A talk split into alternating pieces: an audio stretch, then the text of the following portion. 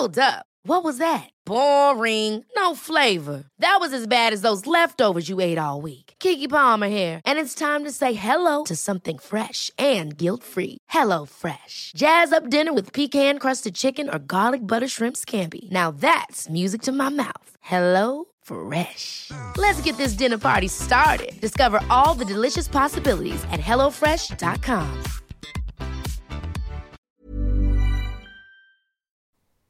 Hej och välkommen till Mardrömmarnas podd. I dagens avsnitt så kommer vi prata om kannibaler. Ja, så därför så vill vi varna känsliga lyssnare för dagens avsnitt och vi kommer prata om väldigt brutala händelser. Men jag tycker att vi kör igång.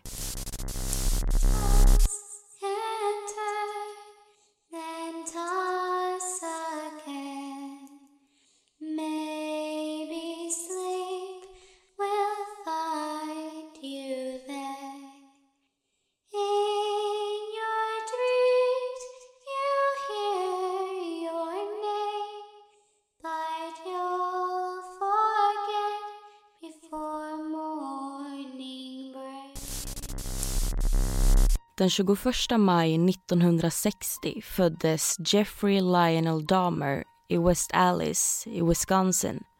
Jeffrey hade en bra uppväxt och var till synes ett normalt barn fram till fyraårsåldern. Då opererades Jeffrey för dubbelt ljumskbråck. Därefter började han visa mer asocialt beteende och drog sig undan mer. Jeffreys mamma var sjuk och drog sig därför undan från familjen och familjen flyttade också runt ofta vilket påverkade hans sociala beteende i slutändan. Som tonåring började han cykla omkring i närområdet för att leta efter döda djur som han kunde ta med sig hem och dissekera. Han beskrev det själv som att han var intresserad av att se vad som fanns inne i djuren. Det han gjorde mot dessa djuren skulle sedan utvecklas till vad han utsatte andra människor för. Och hans gamla klasskompis John Backdurf har berättat i intervjuer att han minns Jeffreys konstiga beteende mot djur. Speciellt vid en fisketur då Jeffrey brutalt hade slagit sönder en fisk med en kniv. Vännerna hade då frågat varför han gjort så och Jeffreys svar var “jag ville bara se hur den såg ut”. I skolan beskrevs han som lugn, smart och skötsam. Och han hade inga speciella intressen men var duktig på tennis och spelade även med i skolans band. Däremot blev han retad och slagen av sina klasskompisar. Han lyckades komma in på Ohio State University men efter att ha spenderat större delen där berusad på grund av sitt alkoholberoende så hoppade han av innan halva tiden var avklarad. Jeffrey använde alkoholen för att dränka frustrationen över sin sexualitet och mörka fantasier. Han hade som barn kysst andra pojkar och kände då själv att han var homosexuell men han ville inte helt acceptera den sanningen. Jeffrey påstår själv att hans dragning till nekrofili och mord startade vid 14 års ålder men det kan också ha utvecklats efter hans föräldrars traumatiska skilsmässa några år senare. Han hade då efter sin brutalitet mot djuren upptäckt den sidan av sig själv som fantiserade om sex med medvetslösa eller döda män. 1979 tvingade hans far Lionel istället honom in i armén. Han blev dock hemskickad efter två år på grund av sina alkoholproblem och reste till Florida eftersom han inte ville behöva möta sin far och ställa till svars för ytterligare ett misslyckande. I Miami Beach började han arbeta i en delikatessaffär. Lönen spenderade han till stor del på alkohol och när han inte längre kunde betala för det motellrum han bodde i vräktes han. Han reste hem till Ohio igen där han genom sitt fortsatta drickande blev gripen för fylla och förargelseväckande beteende 1981. Så småningom flyttade Jeffrey hem till sin farmor i Milwaukee i Wisconsin och där skulle han komma att tillbringa de kommande sex åren. Han försökte där gå med sin farmor till kyrkan och hålla sig borta från sin sexualitet och han trodde att religion skulle bli räddningen för honom. Men en dag hittade farmodern en skyltdocka helt klädd i kvinnokläder i hans garderob som han hade stulit från en butik. Senare fann man en magnumrevolver liggande gömd under hans säng och så småningom spreds även en lukt ifrån källaren. När farmor började undra så förklarade Jeffrey bort det hela med att han dissekerat en ekorre och sen försökt lösa upp det med kemikalier. Under samma tidsperiod blev han gripen och dömd för blottning i två fall. Och I det senare, då han onanerat inför två pojkar, fick han ett års övervakning som straff. 1985 anställdes Jeffrey vid Ambriosa Chocolate Factory i Milwaukee där han arbetade nattskift sex dagar i veckan. Sommaren 1988 bad farmor slutligen sin sonson att flytta ut då hon inte längre stod ut med hans drickande och märkliga vanor. Dagen efter att han flyttat in i sin nya lägenhet ertappades han med sexuellt ofreda en 13-årig pojke vid namn Somsack. Jeffrey fälldes i rätten och dömdes till fem års permission och ett års fängelse vilket han tilläts lämna två månader i förtid. I maj 1990 flyttade han in i en ny lägenhet vid 924 North 25th Street i centrala Milwaukee varifrån han strax inledde en bana med en serie av mord som inte upphörde förrän han slutligen upptäcktes i juli 1991. Jeffrey tog ofta kontakt med sina offer på olika gaybarer. Hans offer varierade i åldern mellan 14 och 36 och han hade först sex med dem innan han mördade dem. Hans första mordoffer var 16-åriga Stephen Hicks som var ute och vandrade och plockades upp av Jeffrey 1978. De åkte då hem till hans barndomshem och där söp han ner Steven och när pojken då försökte lämna så slog Jeffrey till honom i huvudet och ströp honom med en handskivstång. Därefter styckade han kroppen för att sen lägga delarna i plastpåsar och grävde ner dem bakom föräldrarnas hus. Tanken var egentligen att han skulle göra sig av med likdelarna men på vägen så blev han stoppad av polisen för fortkörning. Polisen frågar om påsarna i baksätet men får då svaret att det bara är skräp han är på väg att slänga. Så han får helt enkelt bara en fortkörningsböter. Detta var den första av många tillfällen där han faktiskt hade kunnat stoppas. Men istället kör han vidare och nöjer sig med att gräva ner påsarna i trädgården. Och han skulle senare komma tillbaka för att separera köttet från benen smälta kroppen i kemikalier och krossa benen för att sprida ut dem i skogen. Jeffreys andra mord dröjde i nio år. Och Det var först förrän i september 1987 som Dahmer tog sitt andra offer, Steven Toomey. De checkade in på ett hotellrum och drack. Och Jeffrey vaknade så småningom för att hitta Steven död utan att minnas den föregående nattens aktiviteter. Kroppen var sönderslagen och han köpte en stor resväska för att transportera Stevens kropp till sin farmors källare där han demonterade och onanerade på liket innan han gjorde sig av med resterna. Det var alltså från denna kroppen hans farmor hade känt lukten. 1989 så blev han fälld för övergrepp mot en 13-årig pojke. Hans motargument var att pojken sett äldre ut än vad han varit. Och medan han väntade på domen så passade han på att mörda igen. Så i mars 1989 lockade han, drogade, kvävde, sodomiserade och fotograferade och slutligen styckade och gjorde sig av med Anthony Sears, en strävande modell. Så när rättegången väl ägde rum var Dahmer full av motsägelser och argumenterande vältal. I sitt eget försvar om hur han hade sett felet i sina vägar och att hans arrestering markerat en vändpunkt i hans liv Hans försvarsadvokat hävdade att han behövde behandling och inte fängelse. Och domaren instämde och delade ut ett års fängelse i form av dagsläppning. Vilket tillät Dahmer att arbeta på sitt jobb under dagen för att sen återvända till fängelset på natten. Han fick en tidig frigivning efter tio månader och resterande tiden hos sin farmor ska han inte begått fler mord. Men de fortsatte ju så fort han fick tag på en egen lägenhet. Under de följande två åren accelererade antalet offer vilket ökade antalet från 4 till 17. Han utvecklade ritualer, experimenterade med kemiska sätt att röja undan och konsumerade ofta köttet av sina offer. Han tog bilder på sina offer efter morden i udda positioner och han beskrev det själv som ett sätt att ha kontroll och att få sina offer att se ut som han själv ville att de skulle göra Metoderna blev värre genom åren och han lärde sig hur deras hjärtslag lät när drogen han gett dem började avverka. Och det var då han dödade dem, för att sen efter mordet ha sex med dem. Jeffrey kunde spara kroppen för sexuella syften i flera dagar innan han gjorde sig av med liket. Under sina arbetsveckor förvarade han kroppen i badkaret med is för att de inte skulle ruttna innan helgen då han kunde ha mer tid för dem. För att han skulle bli nöjd krävdes det mer och mer för varje gång nu. Det gick från att han bara hade sexuellt umgänge till att faktiskt äta sina offer. Och han verkade aldrig bli nöjd. Han berättar senare i förhör att han sparade hjärtat, bitar av låren och armarna och levern för att tvätta rent köttet och sen förvara dem i fryspåsar. Efter detta tillagade han köttet för att sen sexuellt tillfredsställa sig själv medan han tittade på bilden av offret. Månaden innan polisen tog fast honom var människokött det enda han åt. Den 27 maj 1991 ringde Dahmers granne Sandra Smith till polisen för att rapportera en asiatisk pojke som sprang runt naken på gatan. Och när polisen anlände var pojkens tal osammanhängande och de förstod bara ordet Dahmer och att pojken var hans 19-åriga älskare. I själva verket var pojken bara 14 år gammal och en bror till den pojken som Jeffrey hade förgripit sig på tre år tidigare. Han hade alltså tagit denna pojken för att skapa en slags sexzombie.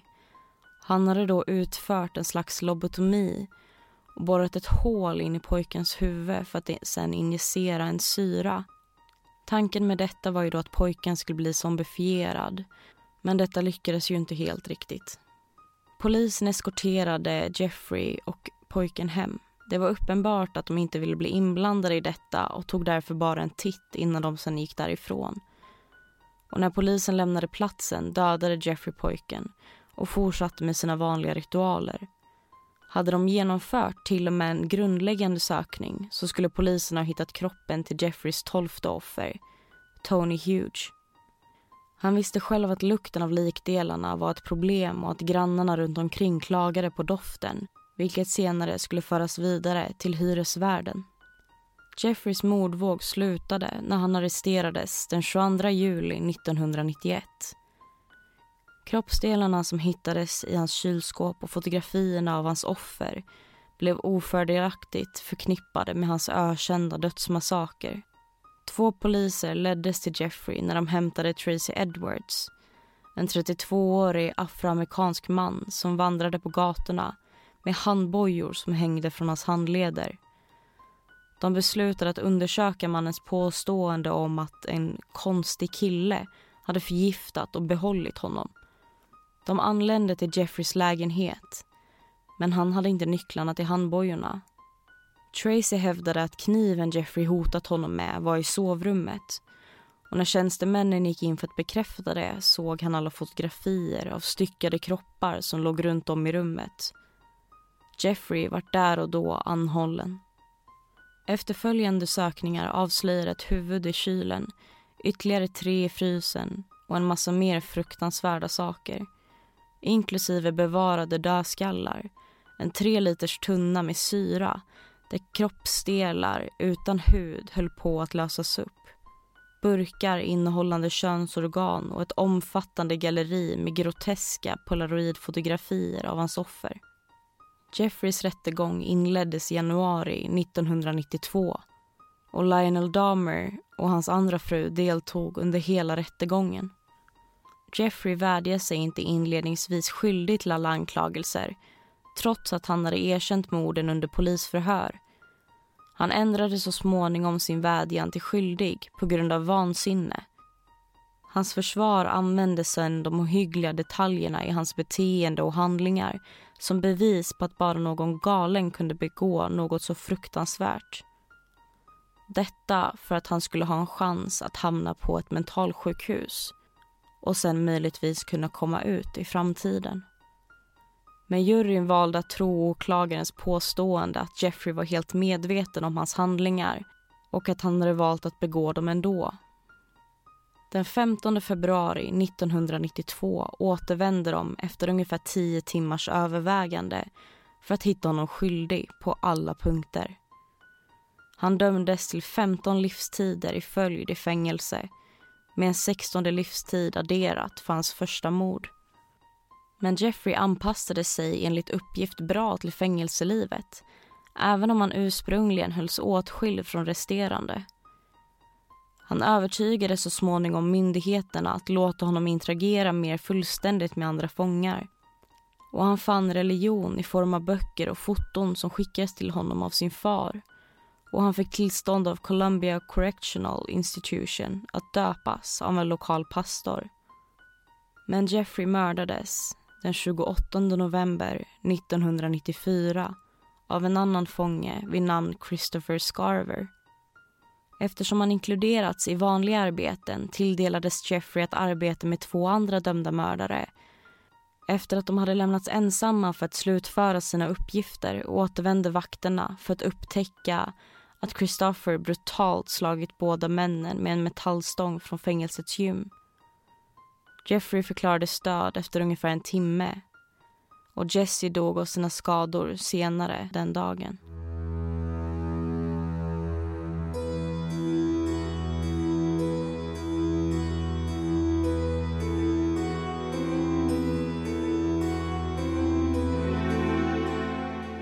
Oj, vilken hemsk historia. Eh, jag har ju tidigare läst lite och hört lite om Jeffrey Dahmer men jag har nog aldrig hört någonting så ingående om honom som nu.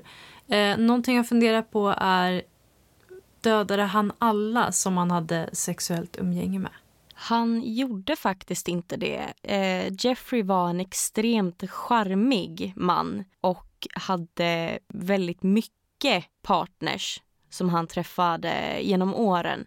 Och det var verkligen inte alla som han faktiskt dödade utan det var vissa specifika så att om man jämför siffran då eh, med de personerna som han faktiskt träffade och hade sex med mot personerna som han dödade så är det väldigt stor skillnad.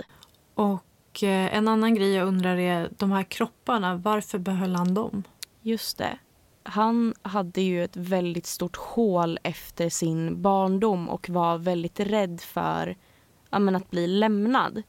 Och han såg ju det här då att ja, men behålla kroppen över helgen då och ha kvar dem på det sättet samt att äta dem och att de ja, men blev en del av honom på det sättet. Ja, men då, då kunde de aldrig lämna honom. Och det var ju också en av orsakerna till varför han försökte skapa den här sexzombien utav den här pojken då. Ja men han skulle göra precis det han ville. Sen så fick jag höra i din historia att han fick permissioner.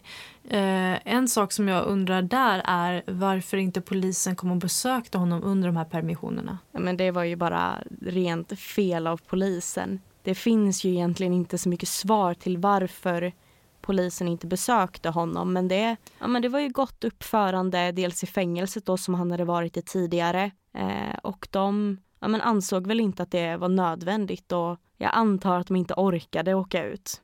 Nog om eh, Jeffrey. Jag skulle jättegärna vilja höra om den kannibalen du ska prata om idag, Julia. Ja, precis. Och jag ska ju prata om Albert Fish, så jag tänker att vi börjar direkt.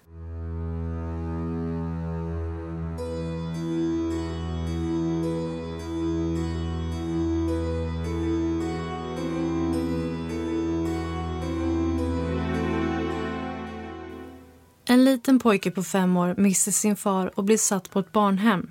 Hans mamma var för psykiskt sjuk för att ta hand om honom och han skulle komma att bo där i fyra år.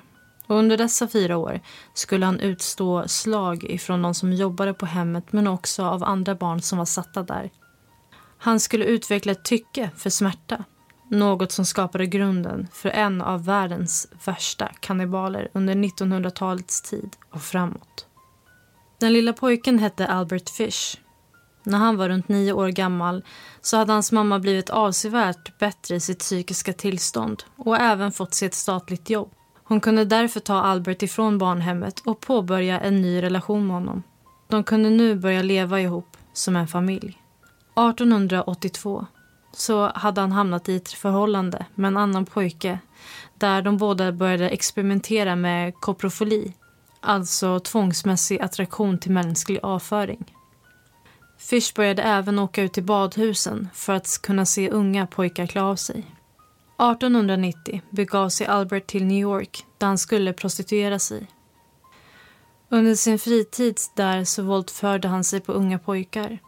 Och hans mamma ville sedan att Fish skulle skärpa sig och gifta sig med en kvinna hon tyckte skulle passa honom. Han gifte sig sedan med henne, en kvinna som var nio år yngre än han själv. De fick sex barn ihop. Dessa barn ska inte Albert ha skadat på något sätt utan verkade som en normal pappa till dem.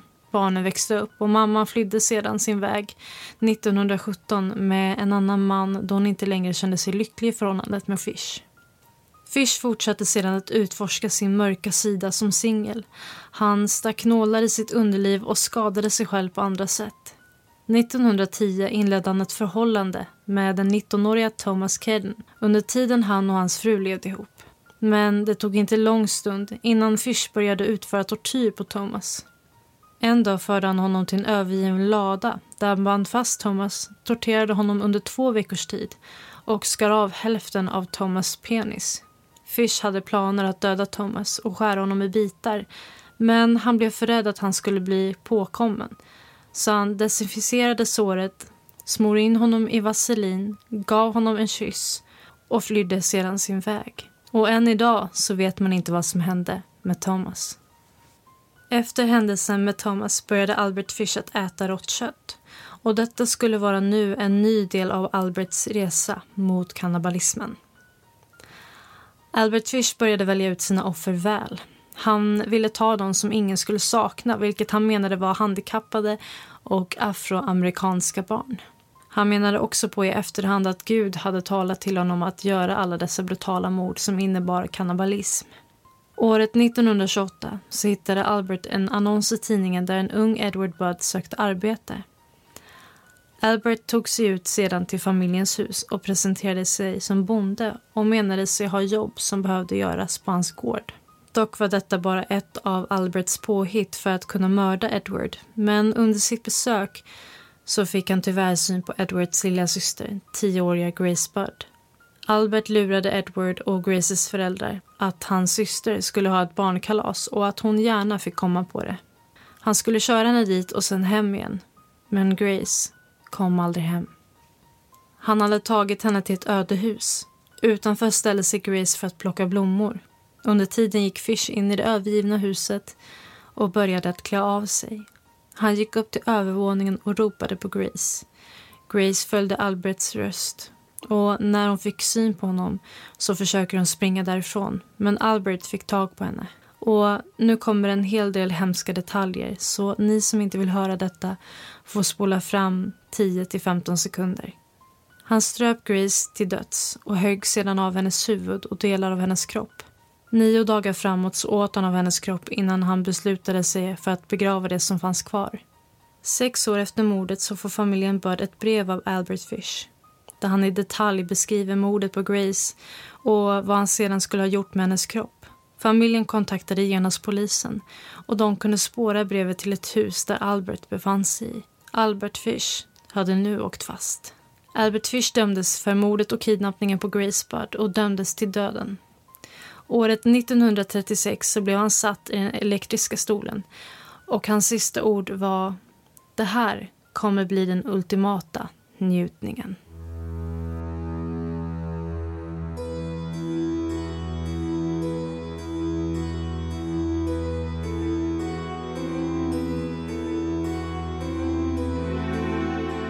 Det här var ju verkligen också ett helt brutalt fall av kannibalism.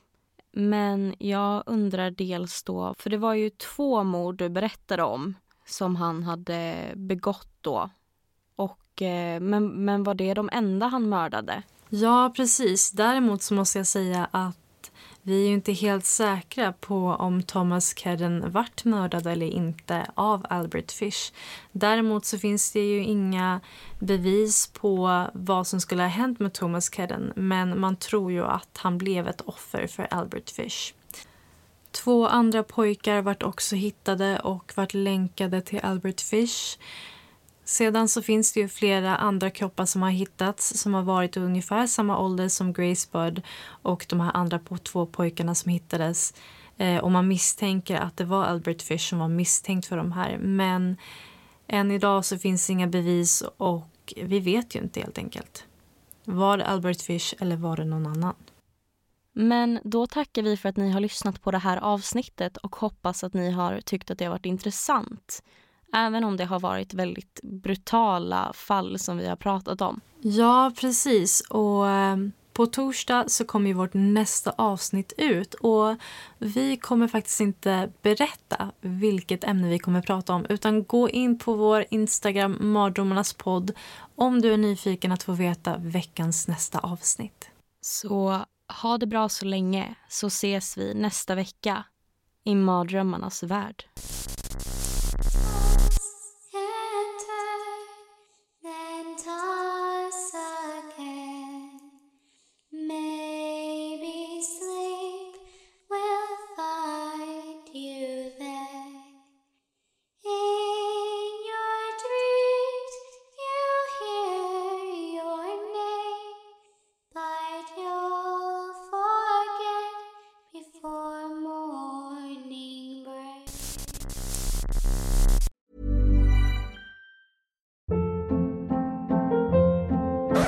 Hold up. What was that? Boring. No flavor. That was as bad as those leftovers you ate all week. Kiki Palmer here, and it's time to say hello to something fresh and guilt-free. Hello Fresh. Jazz up dinner with pecan-crusted chicken or garlic butter shrimp scampi. Now that's music to my mouth. Hello Fresh. Let's get this dinner party started. Discover all the delicious possibilities at hellofresh.com.